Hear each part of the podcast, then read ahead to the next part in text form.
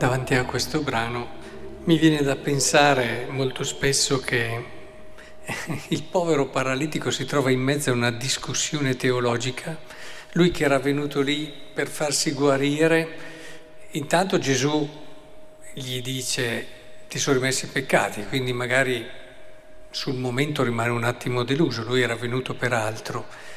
E poi alla fine si trova lì in mezzo a questi che discutono, però alla, diciamo che alla conclusione di tutto se ne torna a casa soddisfatto.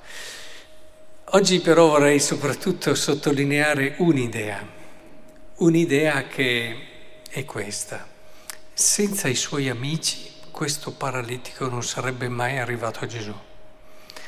Cioè senza qualcuno che lo portasse, che se ne facesse carico, che si prendesse a cuore la sua situazione la sentisse come sua e che fosse disposto anche a, a sacrificarsi, a mettersi in gioco perché potevano benissimo dire guarda, noi ti avremmo portato da Gesù, ma c'è talmente tanta gente che non ce la facciamo.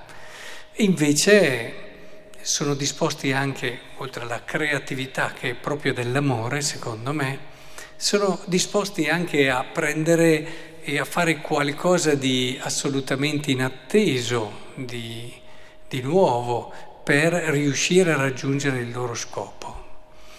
E, e ci riescono.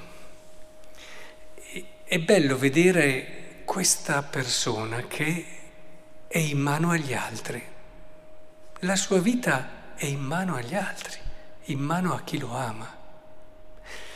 Guardate che questa è una dimensione importante. Quando noi siamo autosufficienti e riusciamo a procurarci tutto da soli, è una cosa bella, eh? perché dicono tutti che, e lo si vede, quando sei autosufficiente, insomma, hai una bella libertà.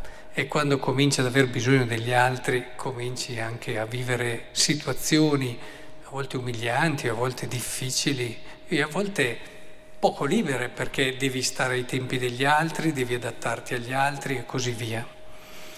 Però c'è in questa situazione una grazia speciale che non hai quando sei autonomo. Quando dipendi dagli altri hai proprio la grazia di cogliere l'essenza della salvezza che ti è donata. E come davvero la nostra vita dipende dagli altri. E gli altri sono qualcosa di importante che ti riguarda.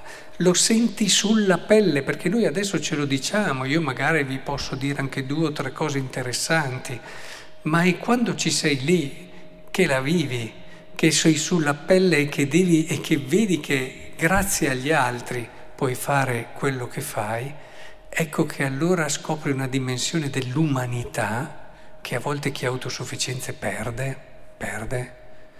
Non so voi, ma io ne ho viste di persone che avevano un sacco di possibilità, ma che perdevano quel tratto di umanità che ti rende davvero grato e riconoscente per tutto quello che hai ricevuto, empatico, compassionevole verso le persone che hanno bisogno.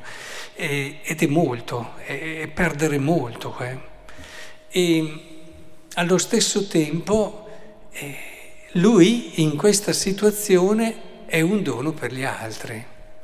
Ricordo, non so se ve lo ricordate, c'era una riflessione che faceva Jean Vanier, che adesso è, è defunto, è, che ha fondato l'Arca, dove c'erano tante persone anche con problematiche serie ed è diffusa in tutto il mondo, accoglieva queste persone. Raccontava la storia di Antonio, questa persona che era lì seduta e non poteva fare niente e tutto quello che poteva fare glielo facevano gli altri. E di conseguenza eh, lo vestivano, gli facevano, gli davano da mangiare, insomma, lui dipendeva totalmente dagli altri. E, e allo stesso tempo, questo dà una dimensione impagabile per certi aspetti, anche di comprensione, che lui poi trasmetteva agli altri come dono lo restituiva.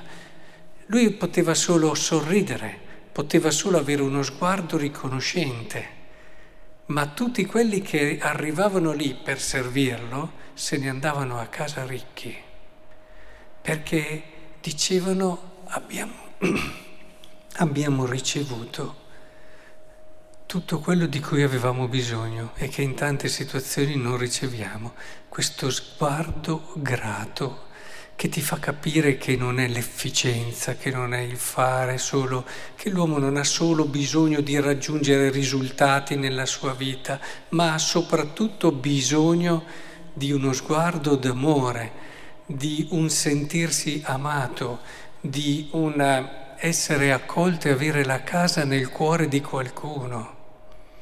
E poi ci sono anche le attività L'importante però è che questo fare non ti porti via il tempo e a me questo succede molto spesso per le cose che contano. Eh? Nel mio ministero sono spesso vicino alle persone che stanno morendo.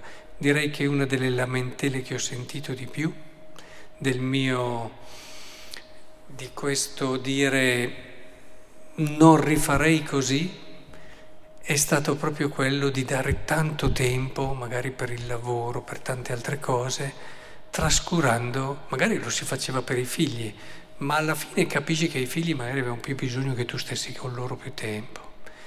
E, e tutte quelle dimensioni no, che sono belle, ricche e che rendono una vita oltre che cristiana, ma pienamente umana, perché poi il pienamente umano è la base del cristiano. Quindi Vorrei davvero che oggi la storia, l'esperienza di questo paralitico ci aiutasse davvero a capire quell'amore che eh, non è un amore solo di fare, ma quell'amore che poteva dare ad esempio Antonio, questo ragazzo, con questi suoi sorrisi e questa gratitudine che ci ricorda no?